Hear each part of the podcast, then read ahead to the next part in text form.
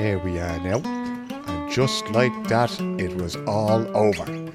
I don't mean the pandemic. We've never had a pandemic here in Sweden, sure. Never wearing any masks or anything. But the winter appears to have disappeared.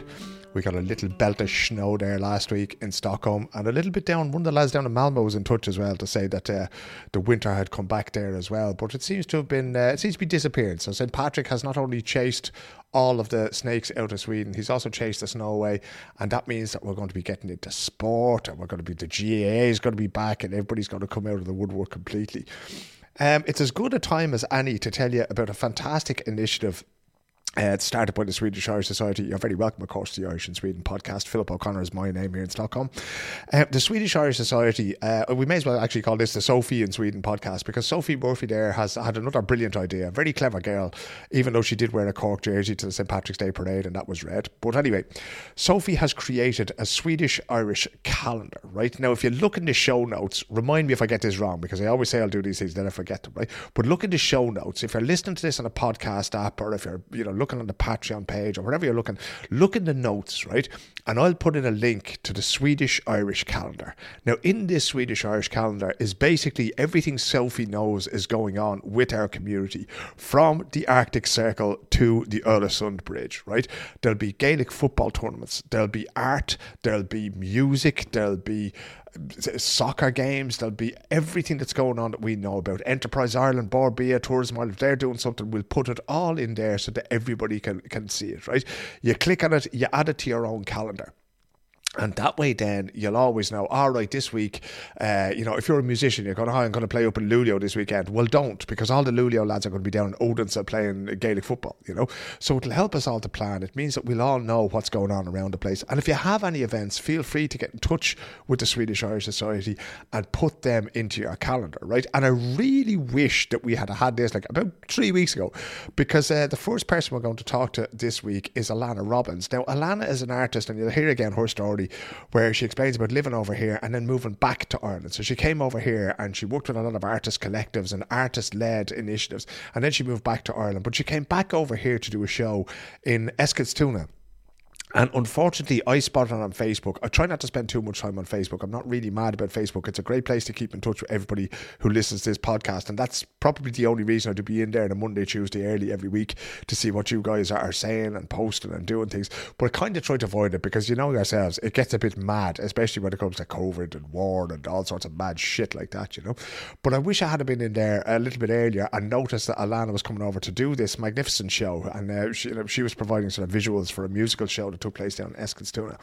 So I decided I wanted to talk to her about her work when she was in Sweden and then her continued links to Sweden, despite the fact that she's moved back to Connemara with her, her family there. So she's been uh, visiting here. She was in Stockholm this week and we took a little bit of a Zoom call there during the week because she was very busy with the show and with an exhibition here in town. So uh, I'll be back to you in a little while with some more stuff. We'll be taking a trip up to Örnsköldsvik and to Rory there in the Swedish Irish Chamber of Commerce. So, uh, but uh, here, let's have a listen to Alannah and what she has to say about art, about music, and uh, about her Swedish Irish connections.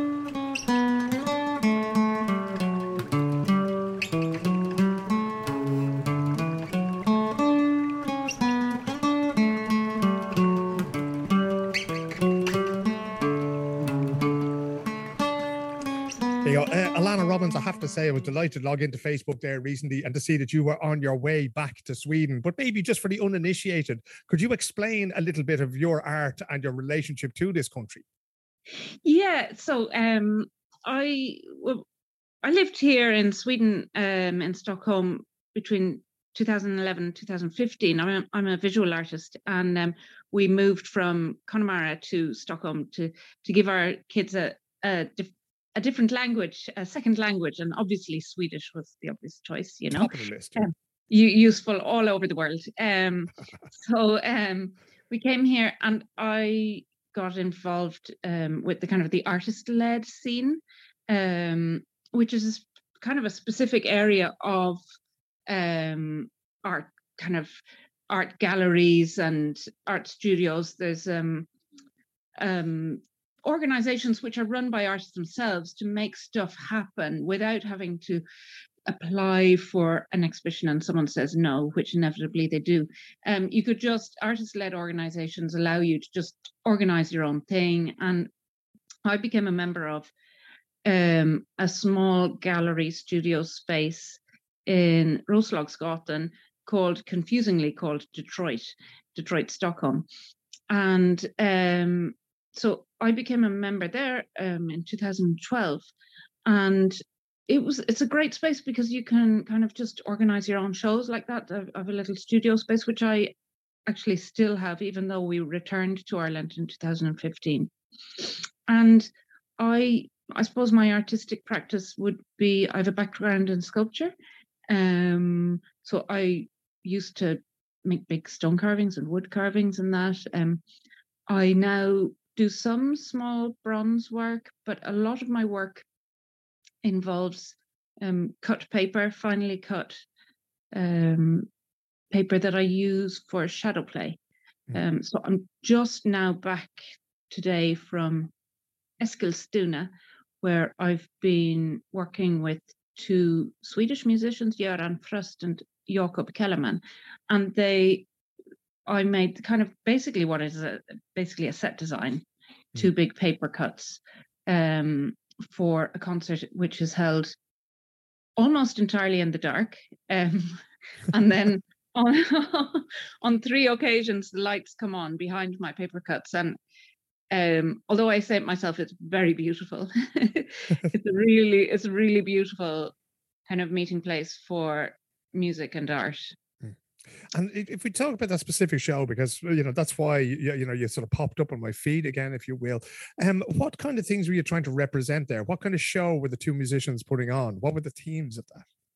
Yeah, so well, it was funny because Göran Fröst, um, he's the viola player. Um, he wrote to me six years ago, asking me to make um, three sculptures that were to be five centimeters tall, that would be on the stage for a concert, which was to happen in the dark, and then they would be lit on three occasions during the concert. And I thought, hmm, um, who's going to see something that's five centimeters tall? Nobody. Um, and so I made um, well anyway. So then anyway, he sent me the the kind of the manus, the the script. The script, yeah.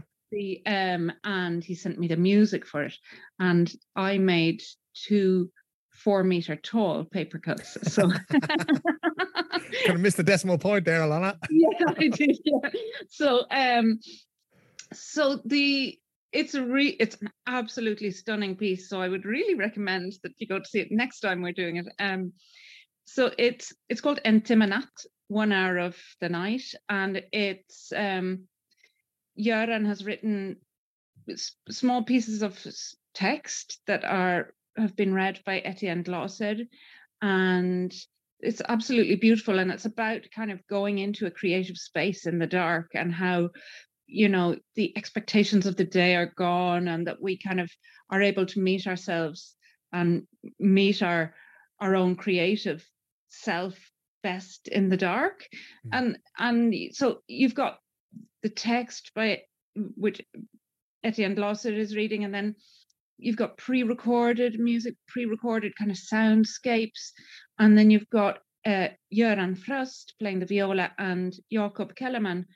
um, playing the classical guitar. And Jakob has just won a Grammy for a record that uh, Göran plays with the Örebro Orchestra and the hmm. Orchestra of Europe. And I mean, they are just uh, like amazing musicians. I just feel so incredibly, you know, I'm so thankful to be working with them. Um, hmm. and, but what's very exciting about it is that it is this kind of meeting place where the music and the art together make so much more than either one alone. So what I did when he played me, there's music by Arvo Pärt, music by Benjamin Britten, um, Manuel de Falla's Night in a Spanish Garden, and the final piece is Morgen by Richard Strauss. And so when Göran sent me that music, I was kind of thinking really vertical from Arvo Pärt's Rattray, and I made I I was doing a lot of work at the time in terms of very finely cut paper cuts of the of the woods of the kind of contrasting the kind of the Sitka spruce forest, which is, mm.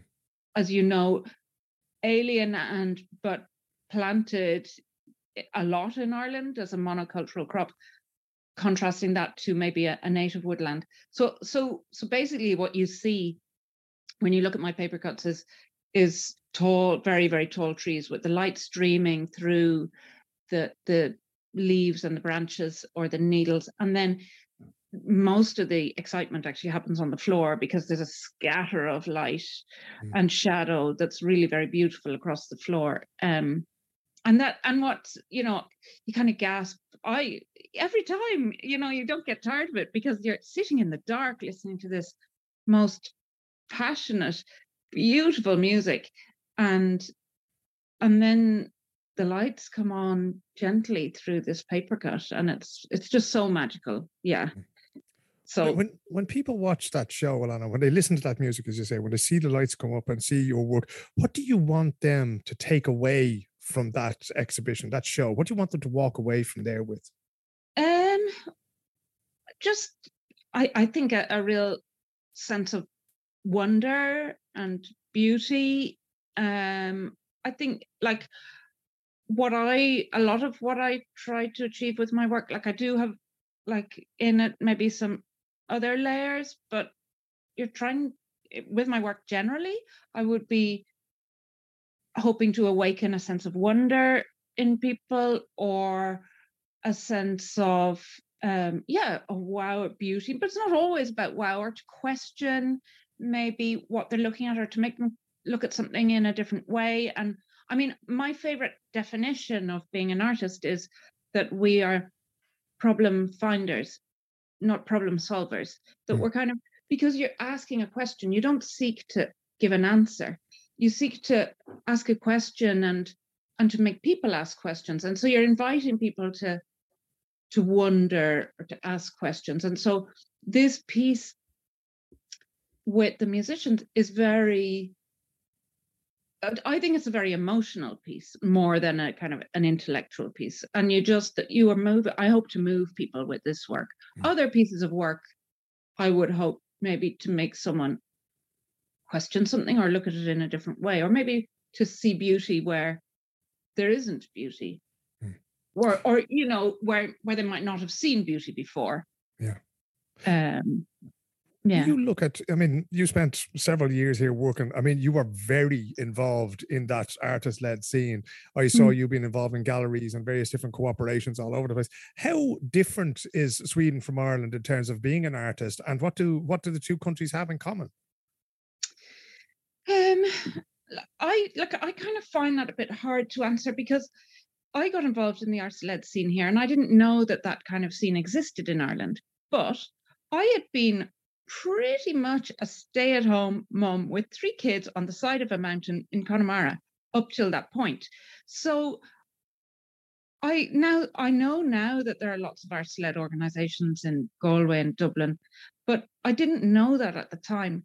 Um, now what I did when I went home was I like I just found it really hard to move home because I was just so in the thick of it, and there was no end of opportunities and excitement and people to work with and mm-hmm. new adventures. But I just decided uh, if I'm going home, I'm going to bring some of this with me. So I set up an, an artist residency program and studio in Connemara called Interface. And at Interface, we um, it's now we because I mean I was slugging away at it for four years on my own on fresh air, but we've got the support of Arts Council funding now, and and I've got someone working with me. But it's a program that um, offers opportunities for artists to explore intersections between science and art, and hmm. that's because it's actually in a, a center of scientific research in the same building, a building that was built as a salmon hatchery in the 80s. Now this is a super exciting project, um, and so I kind of started that. It's not a collective in the same way as maybe Detroit is, um, because it's really me that's driving it. But there are lots of members, and it is the idea of it is, is that there is a space where all the members can, if they want to have an exhibition, they can book the space and have an exhibition.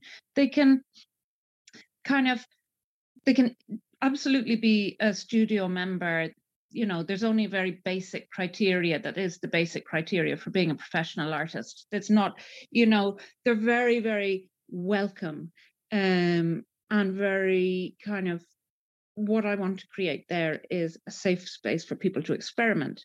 But then what was pretty exciting as well was that um, during the first lockdown, um, I invited the interface members. Like our we have an interface member in Tehran and we have an interface member in New York right. and one in Bath in England, and most of the rest of them are in Connemara.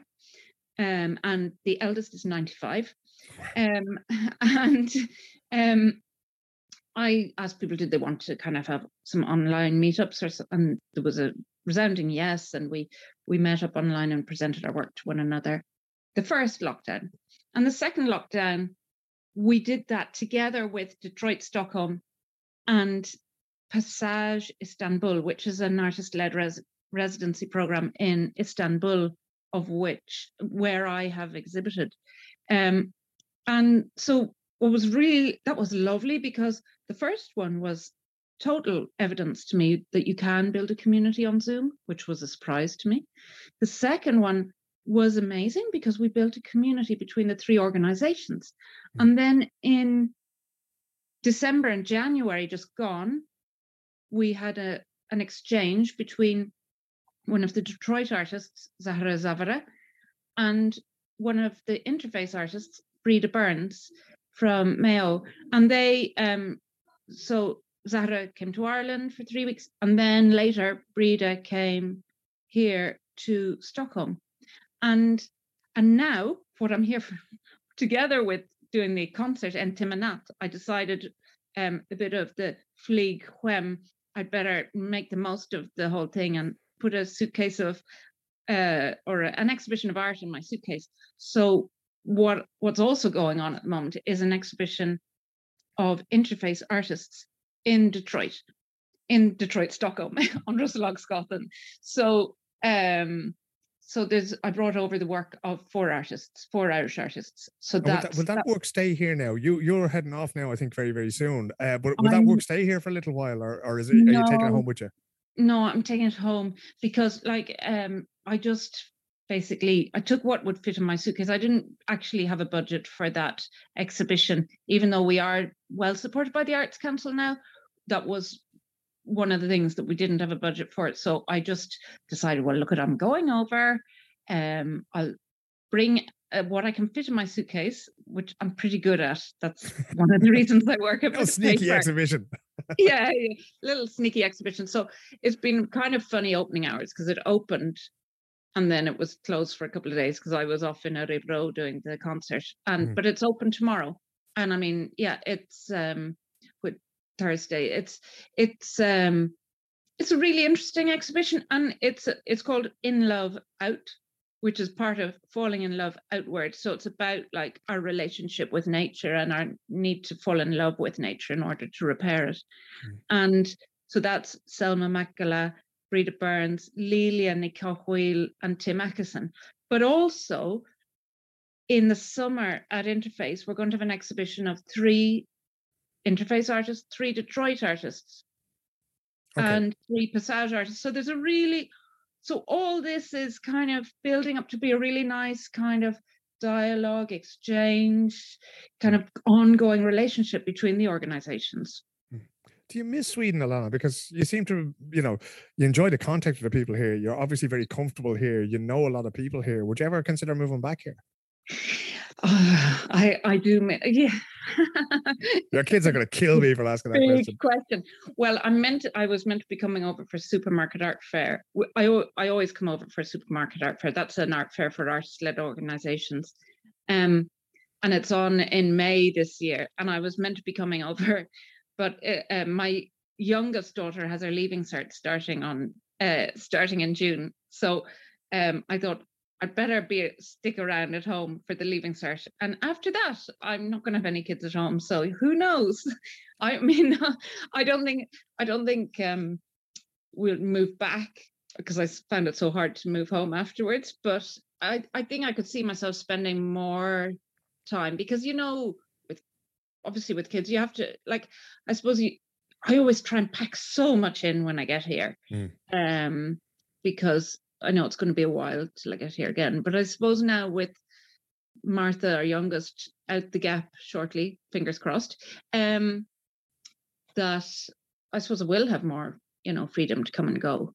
Yeah. What, what did they, what does Martha and, and the rest of your kids what did they say about their time here? Do they look back on it fondly, or do they go, "My mom went nuts, and we all had to live in Sweden for a few years"? one of them, There's always one, isn't there? one, one of them says that, yeah, and the other two loved it, yeah. And do they have any relationship? Or do they still have friends here? That kind of thing. Do they miss being here? They do. No, um, yeah, they do all have friends here. Um, our youngest has the most contact really with here. Mm. Um, and she, yeah, she, they they actually the two younger ones have also worked with me on this project for kind of um for TY transition year work experience. They came over and worked on the on the concert. Um and they do have friends. I mean, actually quite a lot of them our youngest, she's she's super sociable. So quite a lot of the visitors to the exhibition are parents of her friends. Oh well. Get her Yeah. into the, she's a bit of an influencer there. We get her into the She is, social media yeah. marketing now, you know? yeah, exactly. Yeah.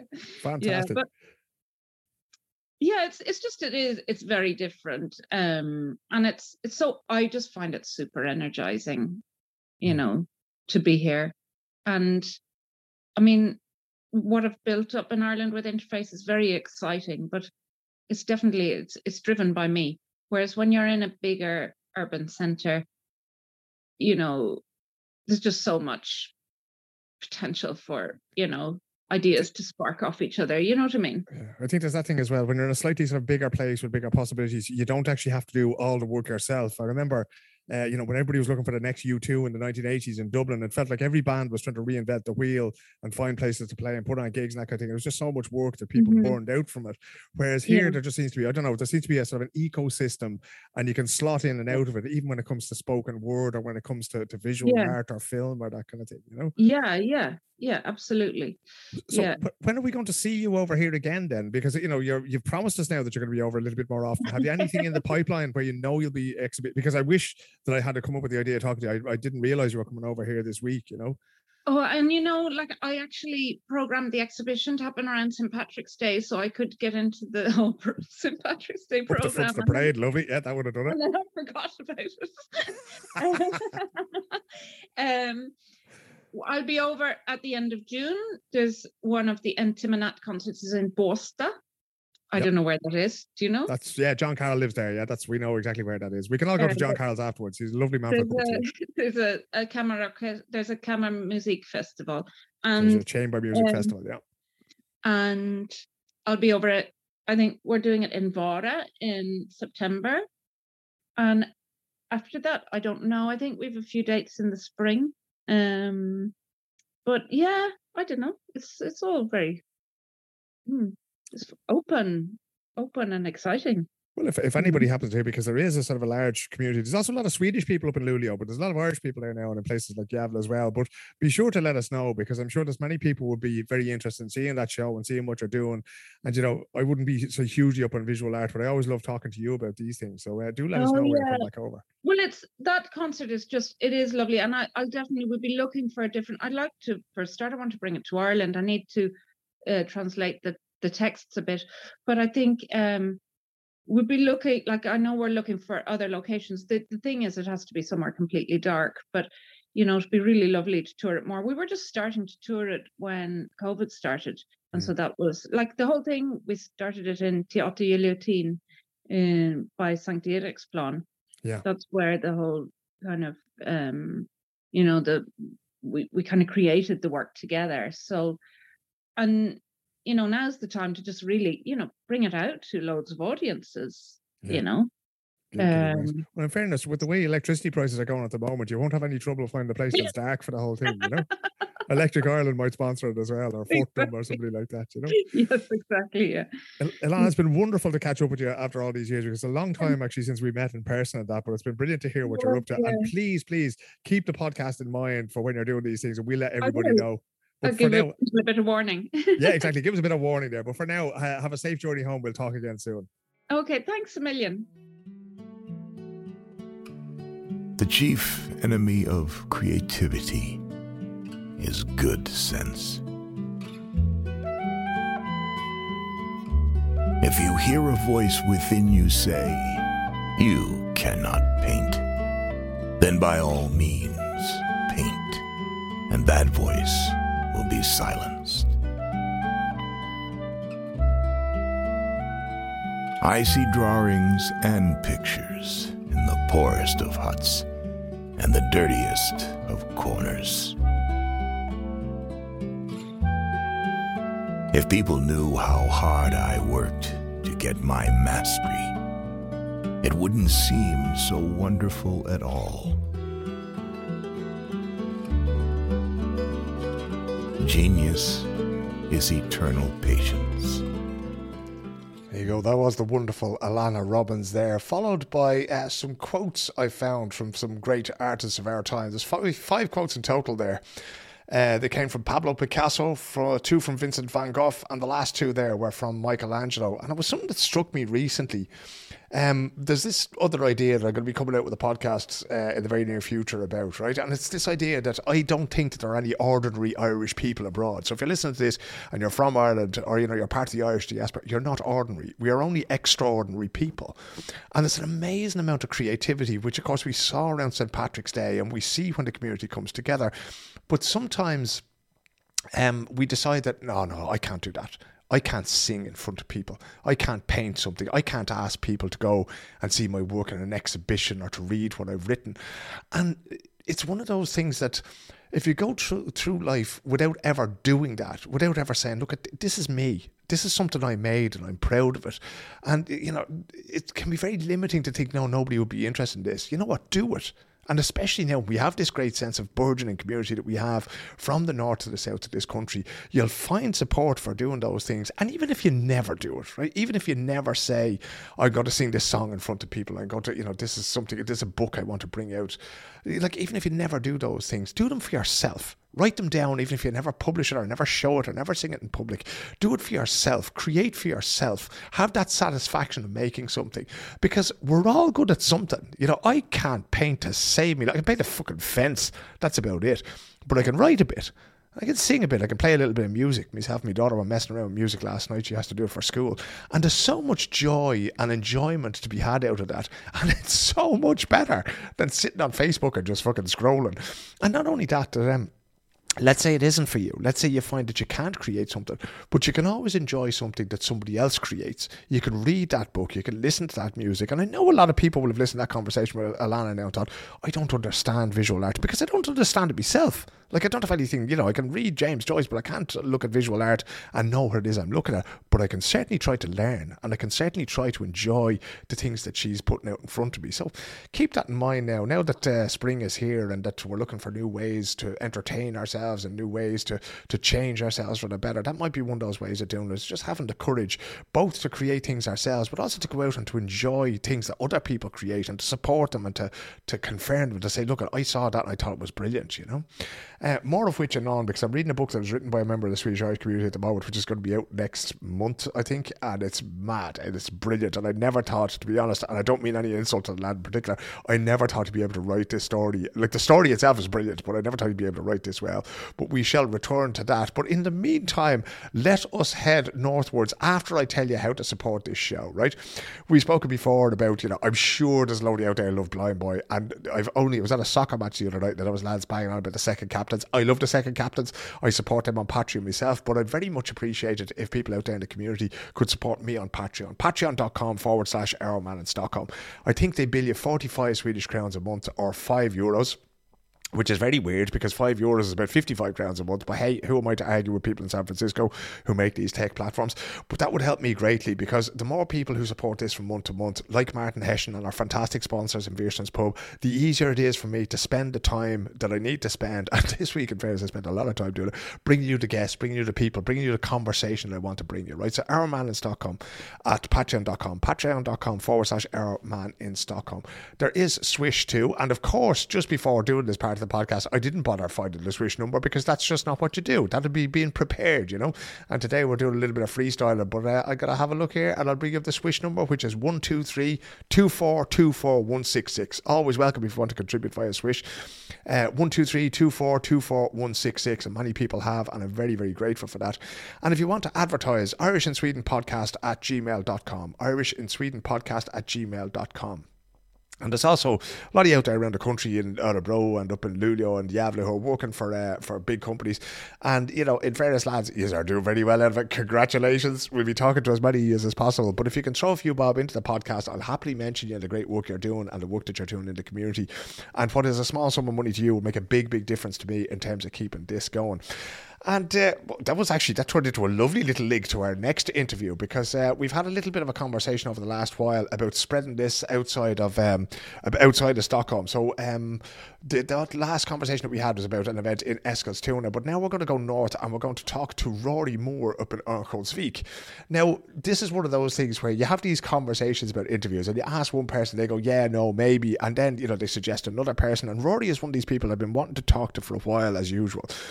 Uh, and the conversation that we were supposed to have, it, we didn't even cover the single issue. And I said, you know what, we could talk about this. I'm not going to tell you what it is because we're going to do it at a later date, you know. So we could talk about this. And then we never even mentioned it over the course of the conversation. But what we did talk about was how Rory came here, what he's doing, what the Irish community is like in Örnsköldsvik. Not as big as one might imagine, but they're still up there. And uh, what he's doing with the Swedish Irish Chamber of Commerce. Now, the Chamber, Chamber of Commerce is an organisation and has existed for a few years now and is really coming into its own over the last few years. Again, I let him tell you the whole story, but it's fascinating to hear. And if you're young and listen to this, right, if you're over here on an internship, if you're doing a PhD, if you're over here on Erasmus, listen to this bloke, right? Because an awful lot of you are going to want to stay in Sweden. An awful lot of you are going to think, Jesus, I really enjoyed that. I really enjoyed the standard of living. I really enjoyed being able to get a time at the dentist and not getting nailed to the wall for it. Not that they're cheap here, but, um, you know, I really enjoyed being here and I want to find a job here. So listen to Rory because Rory's the kind of man, and the, the chamber is the kind of they're the kind of people who can put you in touch with something that will bring you a very good future. So look at that's enough out of me for the time being. Here's Rory and a lovely conversation we had from his basement or from his little uh, studio slash office room there in Örnsköldsvik. Enjoy.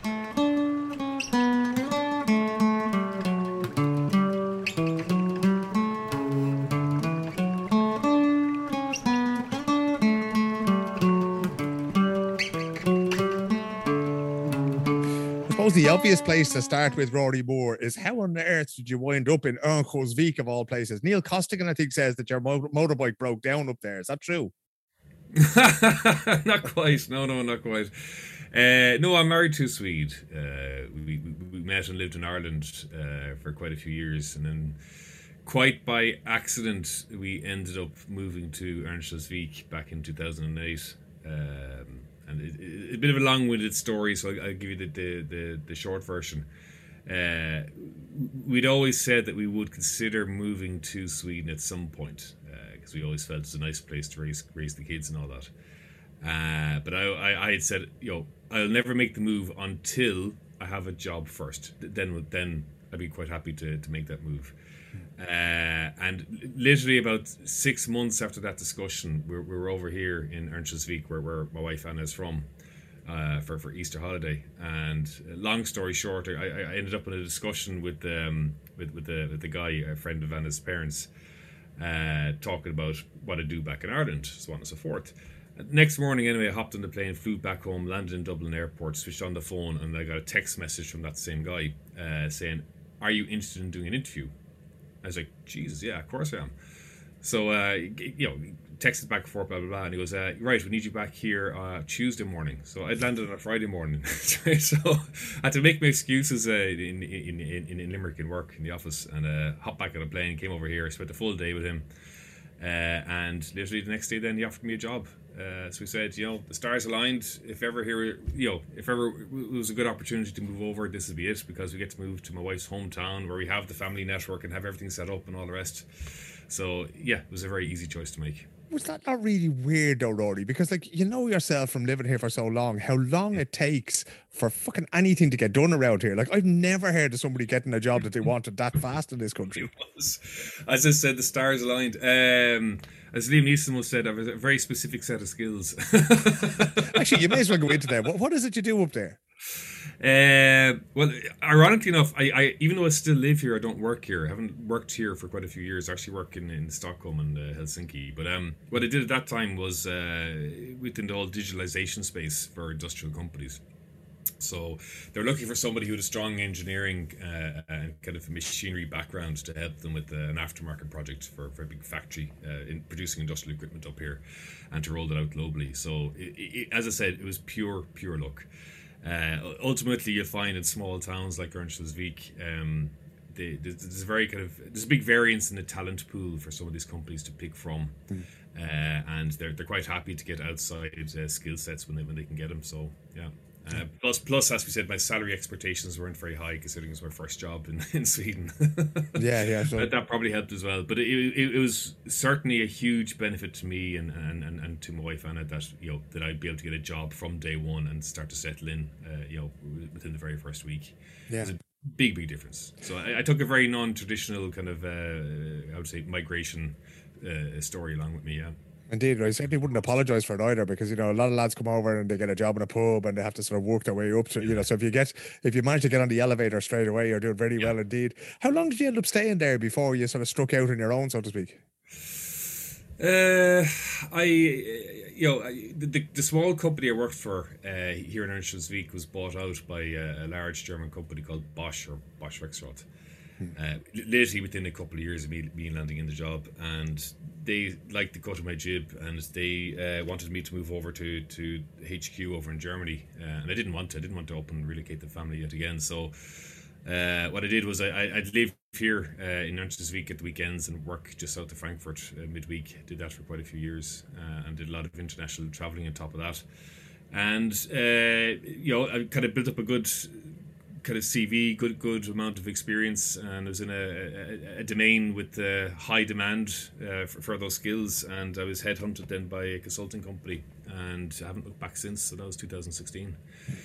Uh, so I'm very happy with what I'm doing right now. Work for a really really good employer, a company called Tietoevry, uh, and yeah, I, you know, I get to live in this beautiful little small town, and uh, I can travel to Stockholm and Helsinki and Oslo and wherever else uh, as needs be. So I get the best of both worlds: the rural lifestyle and the, the cosmopolitan lifestyle, all in one.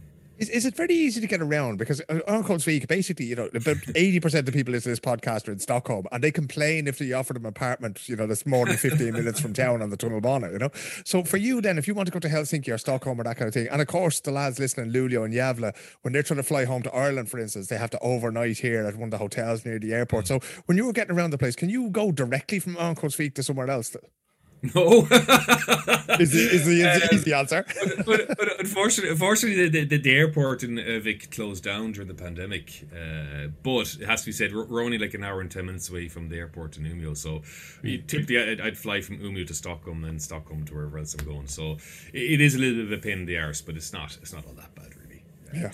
You know, I, I might be traveling once every third week or second week, something like that, and it might be only for a few days at a time. So it, it's not all that bad. Really has that has that reduced considerably? Because yourself and Neil that we mentioned earlier on, we'll have Neil on the podcast a later day when he finally you know books up a bit of courage there. You know? but like, you you were two gents now who are sort of you know there'd be no shortage of frequent flyer miles between the two of you the last fifteen years yeah. or so. So, but has that disappeared now due to the pandemic? Can you sit at home in your lovely house in Örnsköldsvik and enjoy life there and not have to travel so much? You, you, know what? I, I, I was in Helsinki uh, last week for the first time, I think, in, in about two years. Um, and I, it was like a switch just flipped at the start of the pandemic where, uh, you know, I was probably traveling three weeks out of every four. And I want to say traveling, I mean, I'd be gone for two, three days at a time, max, you know, one or two hmm. nights a week type of thing.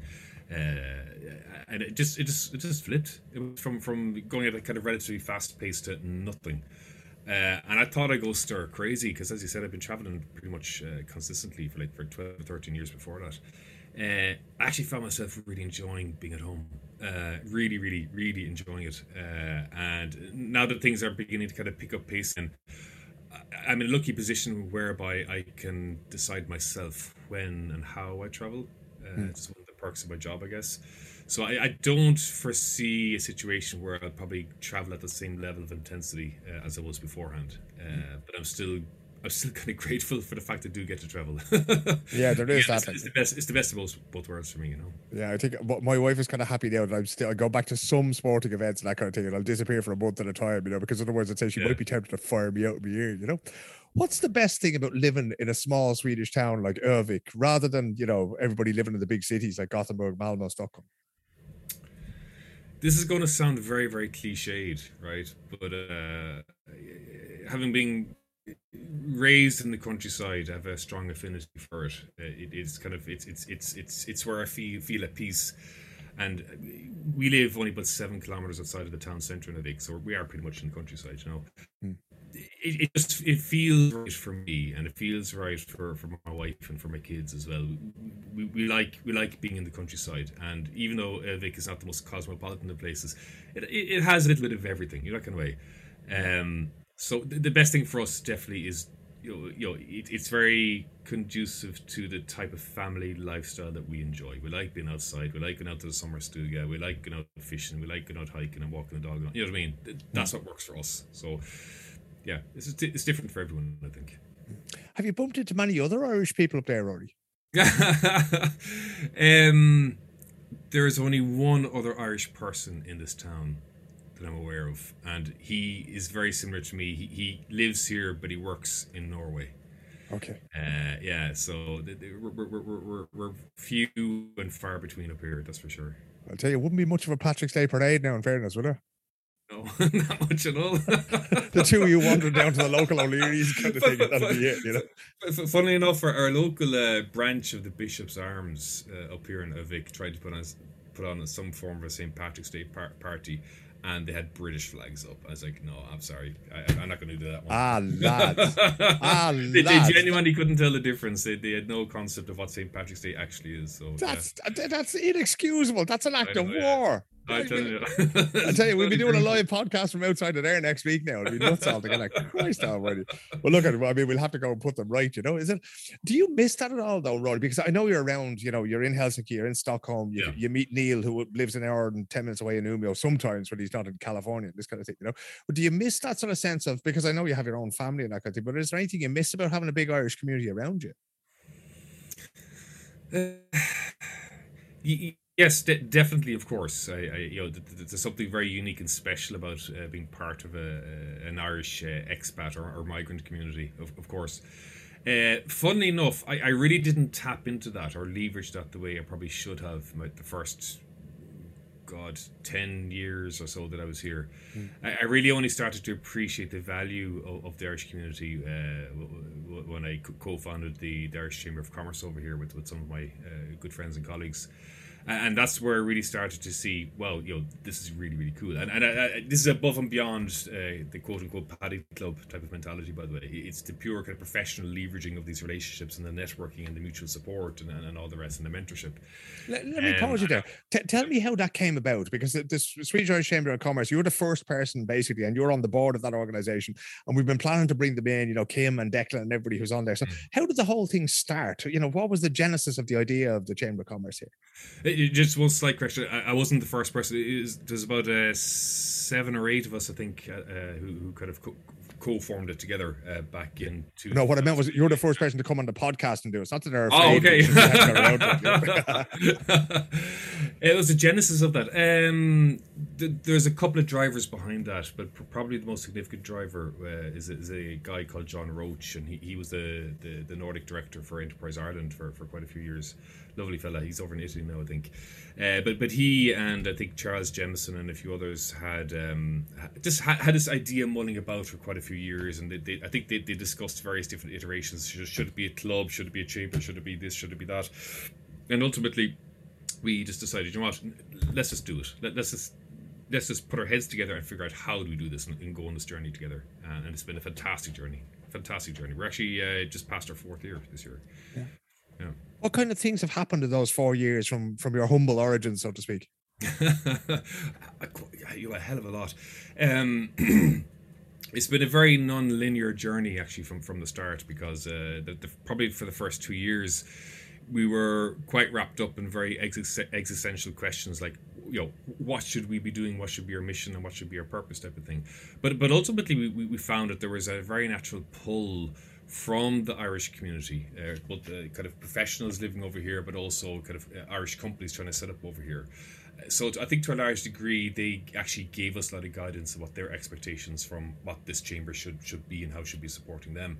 So in terms of the change that's happened, yeah, it, it, it, it changed from being a very kind of internal kind of uh, uh semi philosophical debate into something now that is highly proactive in the community, really, really highly proactive in the community. And I think that ultimately culminated back in late November, started started December when we threw uh, our first ever gala, which was phenomenal. Uh, that we threw in uh, München It, it, it, really went far above, far, far and beyond our expectations for what we initially planned and uh, it's something that we'll be repeating year after year after year for sure. So I, think you know we, were kind of entering into a new phase now. That's for sure. We've had a, changing of the guard uh, in, terms of uh, some uh, the addition of some new board members this year. We've changed up the the, the, the, the president's seat and the secretary's seat and the treasurer's seat and all that. So we're getting some fresh thinking in, some new people in. And I think our next drive uh, throughout the course of this year, amongst many things, will be focusing on the professional Irish youth that are situated here in Sweden, because there's a lot of people here who are you know relatively recently landed. They might have a job, they might not have a job. They might be looking for some career advice, and that's what we're trying to latch on to now. And it's it's brilliant to see that somebody's putting those people in focus because I, I'm always it's almost depressing sometimes when I think about Kev O'Neill who was over here working for Jameson for Pernod Ricard for a year on an internship and then he went back and Jesus I always think you know if we could have got that young fella a job not because he's a brilliant marketer because he is a brilliant marketer but he's also a brilliant musician. He's a brilliant footballer. He was a, a brilliant fella to get the soccer going in the Stockholm Gaels and that kind of thing. And I'd love to have a situation where I just don't know enough people to get a lad like that a job but I'm sure that somebody in the Swedish Irish Chamber of Commerce can, can do that. So, you know, that focus is fantastic. Can I go back to what you were saying about the gala in November? Could you just tell me a little bit about it? I think Harry Byrne has run the München Bryggeriet now. How many people did you have there? What kind of things did you do? Were there awards? Was it black tie? That kind of thing? we we we were debating whether or not it should be black tie. Uh, we decided no, let's keep it at least kind of semi-formal in a way. So it's kind of a you know the old suit and tie type of thing. So, so Harry Bourne himself wasn't allowed in, basically. no, Harry didn't attend, unfortunately. Uh, you know, uh, we we had expected maybe you know good would be if we had fifty people there. Hmm. Uh, we ended up having applications from about 120, 125 people, which is fantastic. This blew us, blew our minds basically. Mm. Uh, you might remember at that time, then suddenly the, the Omicron variant of the, the coronavirus uh, broke out. So unfortunately, we had about, I don't know, what was it, about 30, 30 people had to cancel literally at the last minute, literally the yeah. day before, because they couldn't travel from Ireland because of restrictions and all that, blah, blah, blah. Um, so yeah, we had about, I don't know, 85, 90 people there. Uh, and it was just a proper knees up. Uh, Declan Caulfield did an amazing job with the preparation of, of our first ever Beacon Award, like a professional business award uh, within the Irish community over here. Uh, really, he blew it out of the water. All, all credit to him. Uh, and we fantastic representation from from the embassy and from Enterprise Ireland, and as well as uh, a lot of the Irish community over here. It, it really was, really was fantastic. We, we were we were chuffed, absolutely chuffed with it. And the idea then is, you know, hopefully, touch wood, there'll be no more variants. This thing could be sort of bigger and better in 2022. Am I right? You just jinxed it, Neville. of course, I, I, you know, that's the, I just ruined everything. Like you know, that's unbelievable. No, I, actually, I think I was one of those people who got COVID at the time. no, no, yeah, yeah, we're definitely looking to scale it up this year. And uh, on, on top of that, then the other big achievement for us over the last few months has been the launch of the Northern Light uh, network. So we have a new sister chamber that has been set up in Norway. Uh, the Irish uh, Norwegian Chamber of Commerce. We have uh, an Irish business club set up in Finland, which is very similar to a Chamber of Commerce. That's around for, God, 30 years, I think, already. Mm-hmm. Plus, then we have a sister chamber over in uh, Latvia, uh, the Irish Latvian Chamber of Commerce. So, uh, the four of us now have, have, come together, and we're trying to look to to get some you know ex- expand the professional network because I mm. mean ultimately many Irish people and companies see the Nordics not as being you know separate markets but as being one kind of larger market mm. uh, and it's a, it's a great way then to kind of uh, get people connected to each other from similar industries similar backgrounds share knowledge do a bit of mentorship and, and all the rest so uh, that's another part of the scaling effort that we're doing, doing this year for sure so but down to brass tacks, Roy, right? Make your pitch yep. now. You have everybody, all the Irish people listening to you now. Why should they join you know, who should join and why should they join the Swedish Irish Chamber of Commerce? There's one very simple value proposition, um, and, and, that is if you're newly arrived into Sweden and you are looking, uh, you know, how to build a career over here, there's a lot of tacit and intacit knowledge that us old folks who've been living over here for donkey's years have. Uh, and on top of that, we have a very vast, a very broad uh, network, personal network of people. And ultimately, especially if you don't speak the Swedish language, one of the best ways to move on and take the next steps in your career is via your personal network. That is just largely how things are done over here in Sweden. Um, and it's not nepotism or nothing like that. It's just pers- that personal introduction, that personal reference makes a world of a difference. A world of a difference. And right now, the market, uh, employment market, is quite hot in Sweden uh, especially around the Stockholm area, especially in certain industries, whether it be construction or, or, or, or uh, IT, for example. But again, that personal introduction, uh, having that personal network makes a big, big difference. So that in combination with just the, the, the, the, the overall uh, contact with people who have been over for over here, living over here for years, even when it comes to, you know, how do I get a mortgage? How do I apply for X, Y, Z with this government agency, whatever, all that information is, is stuff that we can help with for sure. And, and, not to forget the social aspect as well. There's a social element. Yeah, because there are sort of regular lunches and breakfasts and that kind of thing that are organized, yes. aren't they? Do you attend those things, or do, are you there in a sort of a, an online presence, or do you show up in Stockholm and are we, going on? We, we, we do mix of both. So uh, naturally, during the pandemic uh, uh, situation over the last couple of years, we've moved almost entirely over to the virtual space, with the exception of the gala. So I think this year we're going to find an equal split between the virtual and, and the physical events. But uh, ultimately, at least once per month, there's going to be something by way of a, of a, a lunch or a breakfast meetup or uh, you know some kind of virtual event. Uh, and on top of that, then every month we have uh, an after uh, after work meetup. I think it's the third third Thursday of every month. And we also have an informal, what we call Fredagsfika, virtual Fredagsfika, every Friday morning at 8.30. So just reach out to us uh, and uh, we can put you in, in, in, contact with a list of all activities that we have planned for the year. So That all sounds great. Apart from Friday mornings at 8.30, I'm not the nicest person at that point. You know? Is there a big corporate involvement there, Rory? Because I'm thinking that there's an awful lot of people who look at that and go, Chamber of Commerce, I can make money out of that. Do you get people turning up going, point me to new customers, please, with loose pockets and big checkbooks? Uh, no, actually. Apart from Costigan. apart, apart from Costigan. no, Neil. Just just so you know, Neil, you have to come onto the podcast and defend yourself. But we'll continue. to be fair, to be fair, Neil's company BehavioSec were, I think, the first corporate sponsor that we've had, and they'll be with us now on this journey for the last four years. So all, all credit to Neil and BehavioSec. Um, no, no. Uh, in actual fact, I think a lot of the corporates uh, when they land in with us it's not so much that they're looking for customers. They know their business better than, than, than we do. They have no problem getting the customer base. But it could be anything around, uh, you know, how to build up the supply chain, or can, can, we put them in contact with somebody in a similar industry? So again, it's the knowledge gathering, the market knowledge uh, mm. is very very useful for them.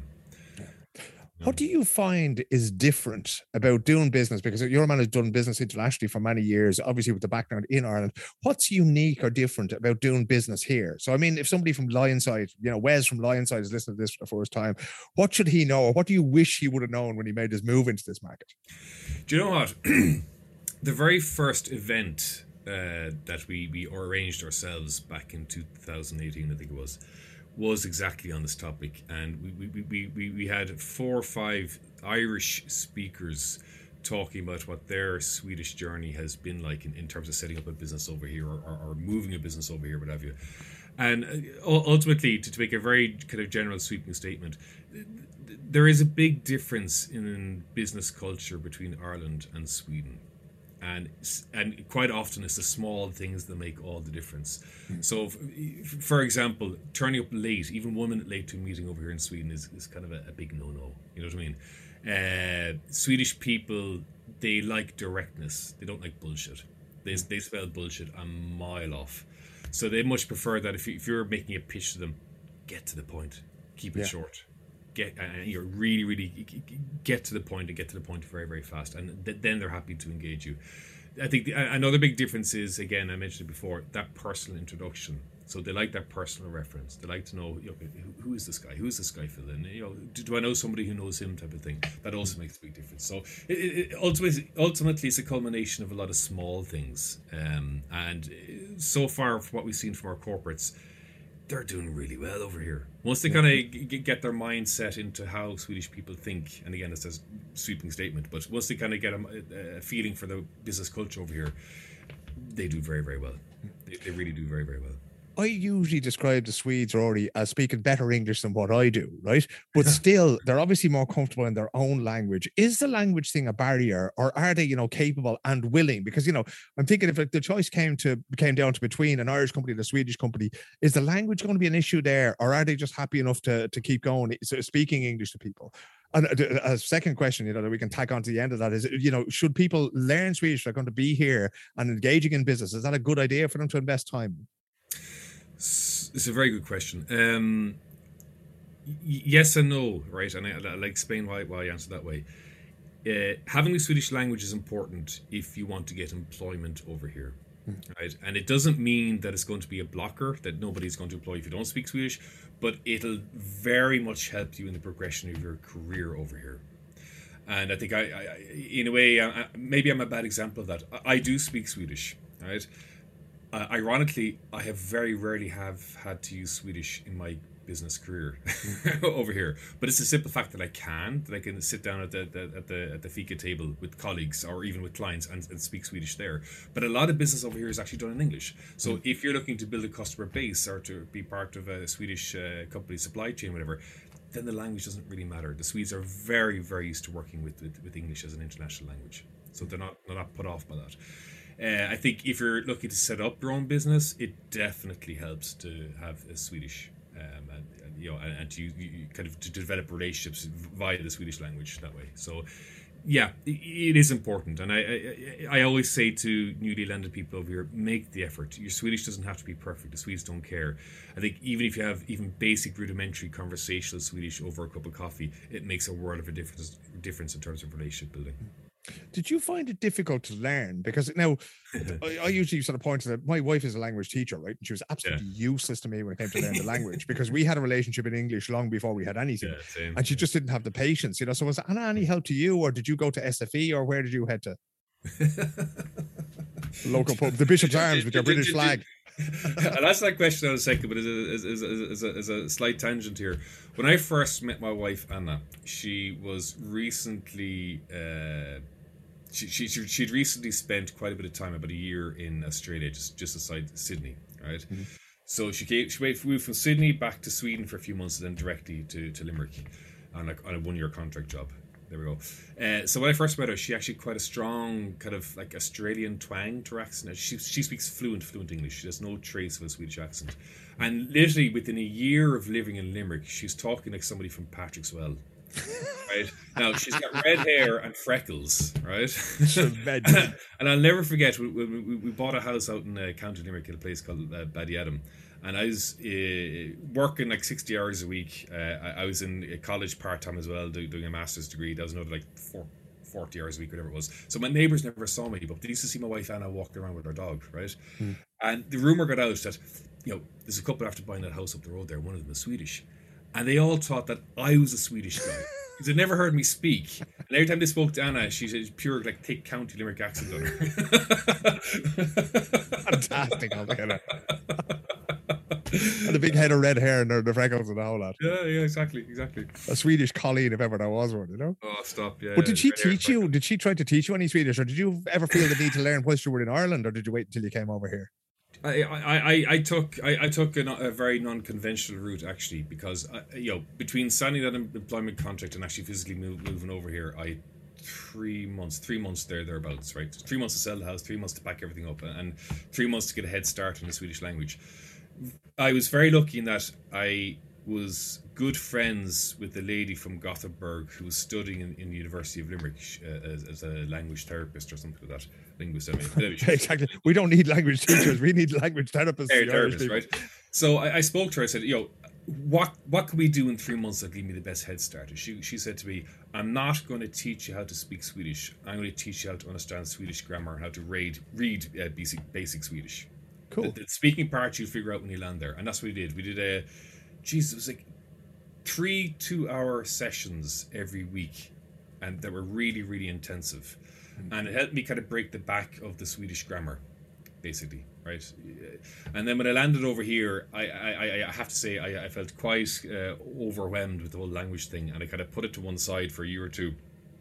Um, and it was only when my younger two kids, because when we moved, moved over here, Evan was what a year and a half, and Heidi was only two weeks old when we moved.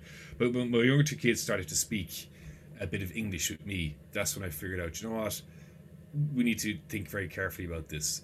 Uh, so we set up a simple rule at the household. Anna would only ever speak Swedish with the kids. I don't ever speak English with them, but I would read them bedtime stories in Swedish. Okay. And that was the best learning language learning I ever did was reading their simple kids bedtime stories in Swedish and having to f- figure out what it actually means. and then when they were having their friends from school over, that I was forcing myself then to speak Swedish with them because I didn't feel so kind of self conscious if I spoke shitty Swedish to a, a five year old, for example. Yeah, nobody cares what a five year old thinks. exactly, exactly. And, and, and to be honest, they don't care either, right? And it kind of it, for me, it's more of a self-conscious thing because when I do something, I like to do it right, type of thing. Yeah. So between speaking to, uh, reading kids my bed or their bedtime stories, and speaking to their friends in Swedish, and of course speaking to Anna's parents in, in broken Swedish, something just clicked after year three. So I didn't go to SFI. I didn't do any more form, formal learning after that. I just kind of winged it. But but after about year three, I felt comf- comfortable going out and socializing. And even though again my Swedish Swedish wasn't the best, but just sitting down and having a pint with a Swedish friend and, and Yeah. testing it out, testing it out, testing it out. Uh, and I found then once I built up the confidence from that, then uh, started to make my own kind of independent Swedish friends outside of my wife's friends or outside of work situation, and that also really helped. Yeah.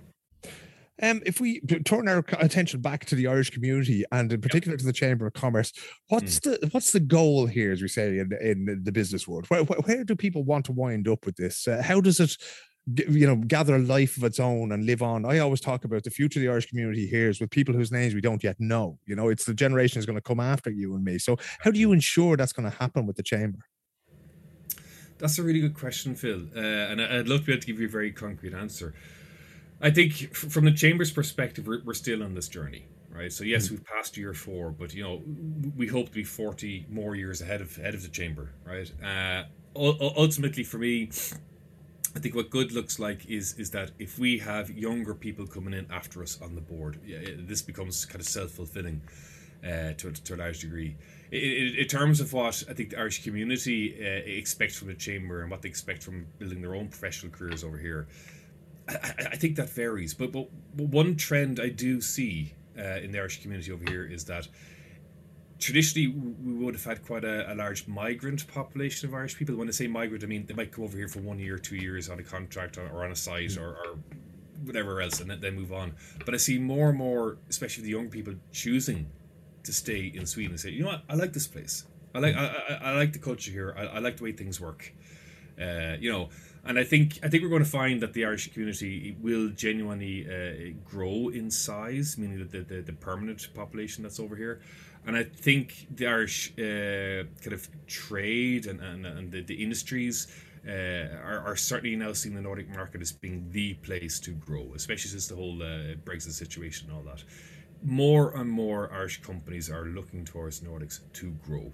Uh, And in fact, you know, fantastic organizations like Enterprise Ireland are, are really doing a fantastic, a really strong job of, of bringing them over, showing them the ropes. Say, look, this market here is, is for you. This is all growth for you.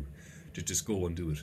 So, yeah, we're, we're going to see a large Irish population over here, that's for sure. But I th- also think that the Irish population will start to change uh, in a positive way over time. Not that there's anything negative with it today, but I mean, meaning that they would put down permanent roots.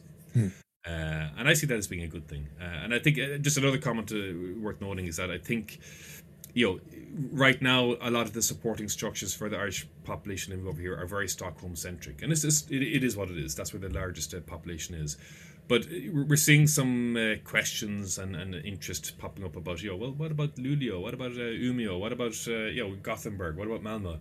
So I, I think we're going to see over the course of the next few years a kind of a pick up in these type of uh, uh, organizations like the chamber or, or whatever else or clubs, what have you, kind of uh, pick up some steam there as well. So yeah, it's, it's a very bright future. I was actually involved in a conversation last night with the Swedish Irish Society and the Stockholm Gaels and that, and we were talking about, especially with the Swedish Irish Society, about having community representatives from every community, and even if it's only you and your friend in the Bishop's Arms waving your Union Jacks, right? That you have a representative. sorry, I should be blaming it on you, but that you have a representative who's in touch with the Swedish Irish Society society here because it can't be the Stockholm Irish society, right?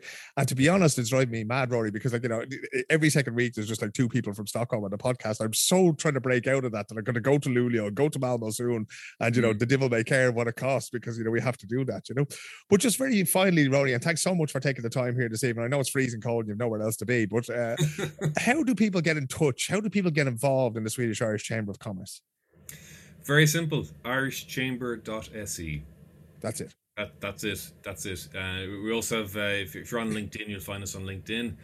Uh, you, you you will probably see uh, the occasional social media post about you know uh, after work or, or, breakfast meeting or whatever else. So just, just reach out to us. Reach out to us.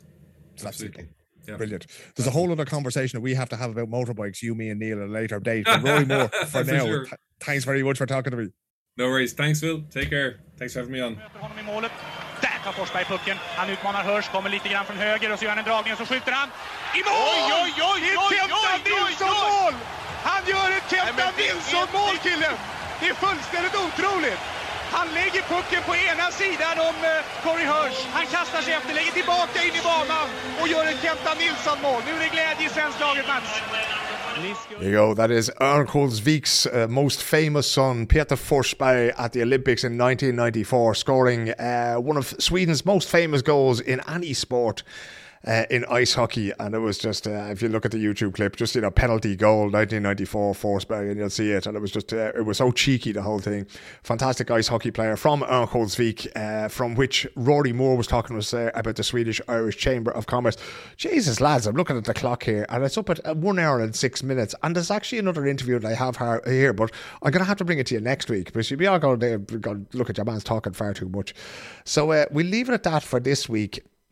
Uh, oh, there's just one thing that we have left to point out. By the time you hear this, Mr. Zak Elbouzedi, uh, the River Valley Ronaldo, as I have christened him, will have played his first game in this season's Allsvenskan. He's going to be away in Gothenburg on Saturday. So by the time you hear this on Monday morning, we'll know how the first game of the season has, has gone for him. So um, we'd like to offer him our support from the Irish and Sweden podcast and tell him that we're going to be looking out for him, even though Gary Lavelle supports Djurgården, and even though Paul down in Gothenburg is a big Häcken fan. So um, I know there's a lot of people out there who are interested in football, but of course, we'd all love to see Zak do really well whilst he's over here in Sweden. We'd love to see him in Stephen Kenny's Irish team, and uh, if he keeps performing, I'm sure it won't be too long before we do see him in the Irish team. So um, let's keep cheering for Zak. Let's keep an eye out from uh, follow him on social media. There, Zak Elbouzedi. Just Google him on, uh, and you'll find his Twitter and his Instagram.